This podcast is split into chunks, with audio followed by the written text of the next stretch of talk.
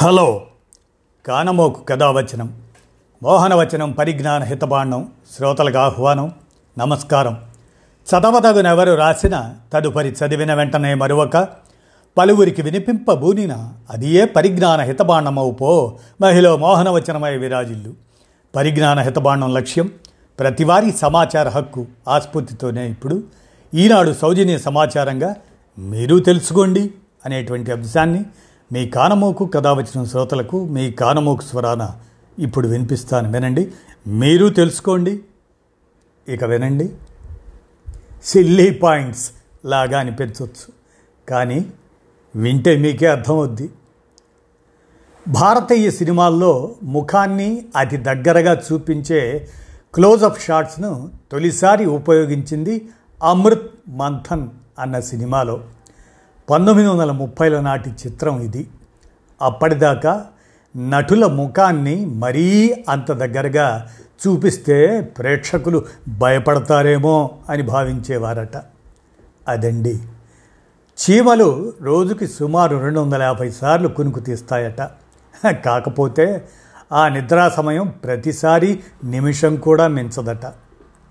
ఏబిసిఎఫ్జేఎల్ఎం ఆర్ఎస్టిజడ్ ఏంటి ఏబిసిడీలు ఆల్ఫాబెట్ చెప్తున్నాను అనుకుంటున్నారా? ఇవన్నీ ఆవుల్లో ఉండే బ్లడ్ గ్రూపులు.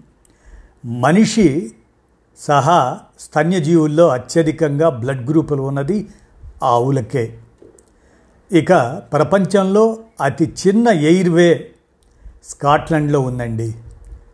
వెస్ట్రే పాపా వెస్ట్రే అనే రెండు దీవుల మధ్య విమానం ప్రయాణిస్తుంది.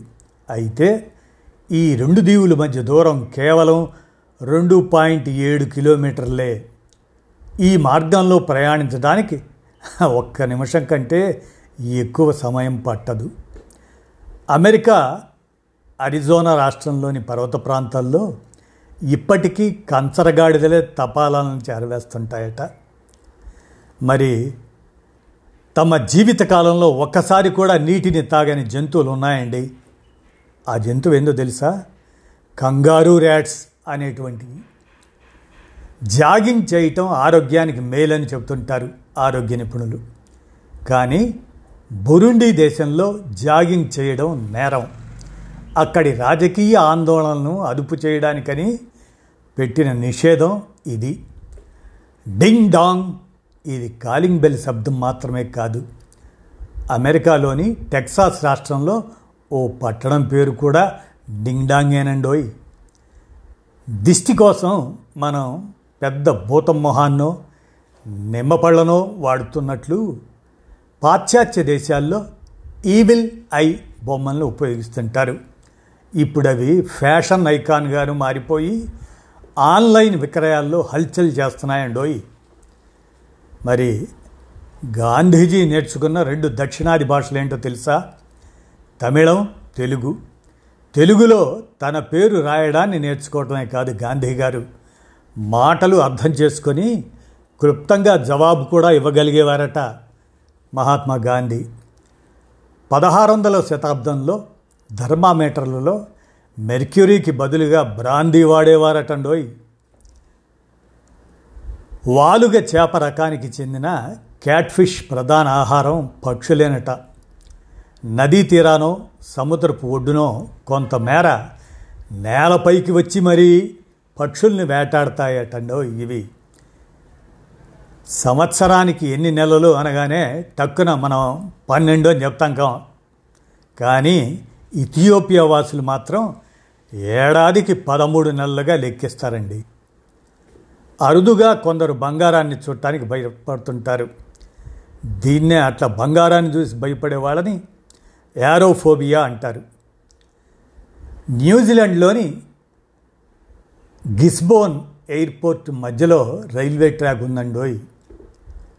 రోషం పౌరుషం అంటూ మెలితిప్పే మేసాలు మనుషులకే కాదండోయ్. మాకు ఉన్నాయి అంటుంది ఒక పక్షి. ఆ పక్షి పేరు ఇంకా టెర్న్ అదండి.